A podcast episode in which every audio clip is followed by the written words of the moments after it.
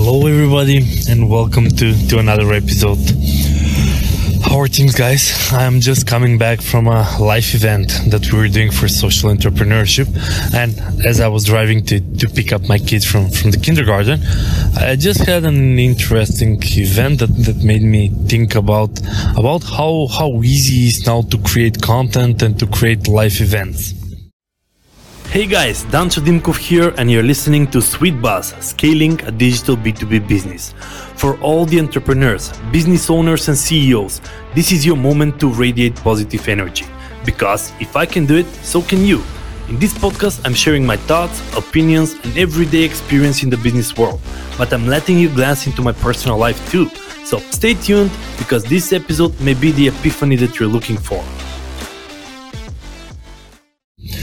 So, um, okay, where, where to start with this? Well, today we had a kickoff from an event. It was a social entrepreneurship uh, business plan ideas.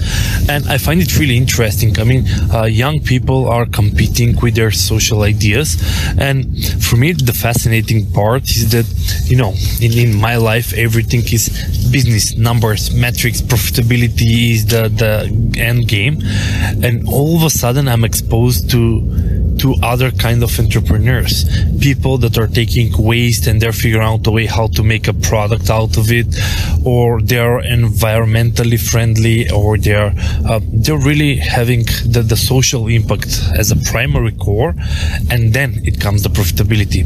And to be clear, there are non-governmental organizations who are not profitable, non-profit, non-governmental, but with them, their primary focus is to to to serve a special social cause.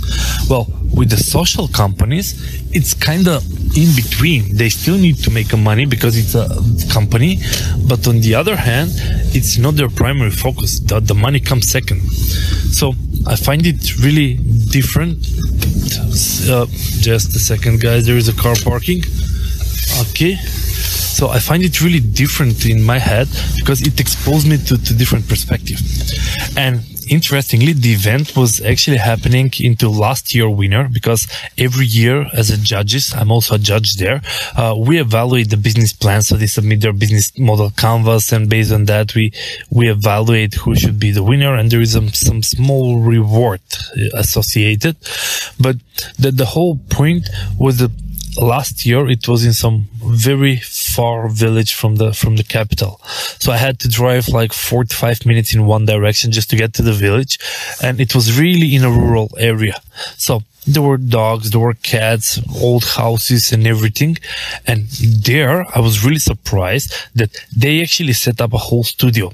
There were five different cameras. There was Zoom. There was a technician guy doing uh, live streaming on, on different multiple social medias. And since there were multiple cameras, he could, he could be like a show switching from one camera to, to another camera to a third camera, really making a, a experience out of the life of the kickoff event.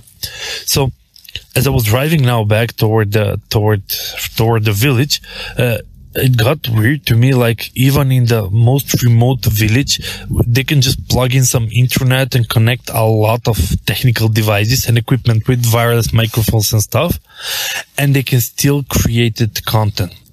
And yeah, I mean, I'm doing this podcast from, from a mobile phone. Yeah, it gets a bit edited, uh, hopefully toward better, but the whole point is that if you go 10 or 20 or 30 years ago, these capacities were not available to the normal human. Only a TV production was able to, you know, pick up the van, go to a place and do a live stream of, of this kind of magnitude. So it really got me thinking how, how lazy are we becoming and how the technology is now even supporting us to do so much more. And on the other hand, we're not seeing it like that because if I just take 10 or 20 years ago to, to cover a concert or to, to do a press release or a live event, well, there should be a van outside. There should be camera guys holding camera and then only it's one angle and then it can be live, but much harder. And now it's just, well, they had few suitcases, took out the equipment, laptops, cameras and everything, plugged it into an outlet, put the wireless on, and then you have immediate live stream on Facebook, on YouTube and all the social medias. So I'm really happy to be in 21st century because it, it helps. It makes it convenient to create content. I don't need to sit in a prepared room. I can just pick up my phone and start talking. And that is convenience.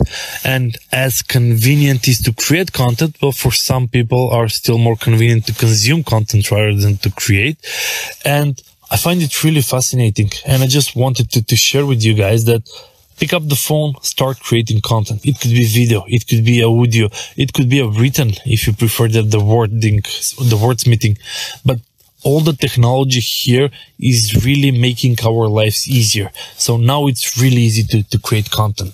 So pick up a topic and, and start creating it. That's, that's it guys. Have a, have a great day. Thanks for tuning in guys. If you enjoyed the episode, then do subscribe. Oh, and you can tell a friend too. Don't miss out on the previous or the upcoming episodes on podcast.bizzbeesolutions.com. If you have a question or just really want to say hi, feel free to do so on my social media profiles. Connect with me or DM me on LinkedIn or Facebook. Did you know that my book Sweet Leads is an Amazon bestseller? Well, grab your Kindle or printed copy on Amazon.